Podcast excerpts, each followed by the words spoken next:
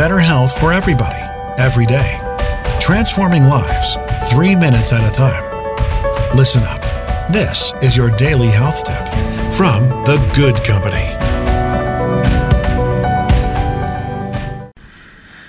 Hey, everybody, welcome back to today's health tip. It's Melissa from The Good Company. We are talking all week about a summer spectacular, paying homage to one of my favorite seasons of the year as we come to the last week of this beautiful August that we are in. Today is Wellness Warrior Challenge, and I want to consider today cleaning things up.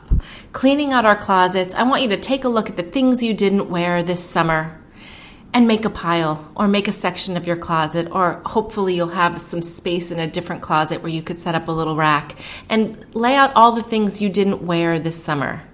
Those things should be reconsidered next spring, possibly for consignment. Guys, there's so many online consignment places where you can get some money back for the things that you spent a lot of money on and probably loved and wore, but it's time to let go of.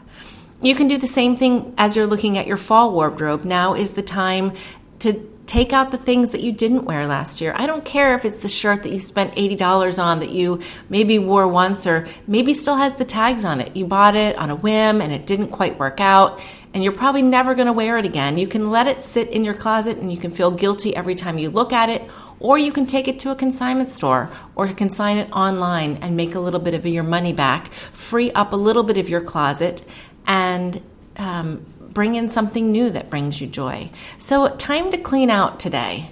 If you have some time, if not, you can slate it for this weekend. But let's start thinking about changing closets over, getting rid of things we're not wearing. No more fast fashion. Let's think sustainability. If you wore it and loved it, somebody else probably will.